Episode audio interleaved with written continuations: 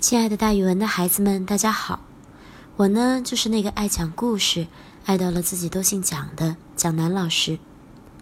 今天我要给大家讲的成语故事叫做“水落石出”。这个成语的意思是水位低下去，水底的石头就露出来了，比喻事情的真相完全显露出来。苏轼，字子瞻，号东坡居士，是文学家苏洵的长子。神宗当皇帝的时候，任用王安石变法，苏轼不赞成新法，和王安石朝堂辩论。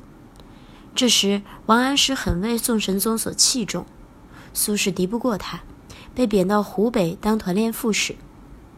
他在黄州的东坡这个地方建筑了一间居所，所以又称苏东坡，自号东坡居士。苏东坡喜欢山水，时时出去游玩。大家都听过赤壁之战的故事吧？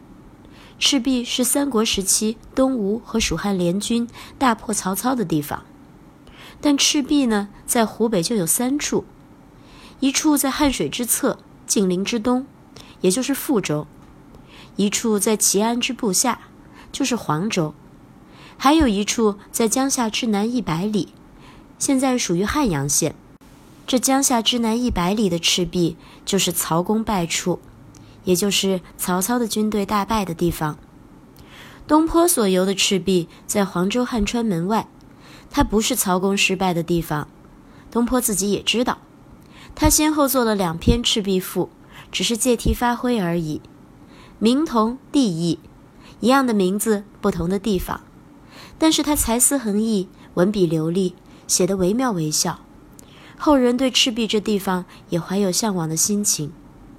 在《后赤壁赋》中，他有这样的几句：“江流有声，断岸千尺；山高月小，水落石出。”这“水落石出”在苏轼的《赤壁赋》里面，本来指的是冬天的一种风景。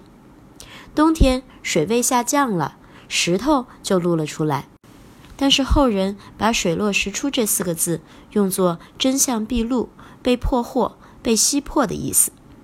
也有人把一件事情的原委弄清楚之后，等到真相大白，会说：“哦，终于水落石出了。”好了，孩子们，今天的成语故事就给大家讲到这儿，咱们明天再见哦。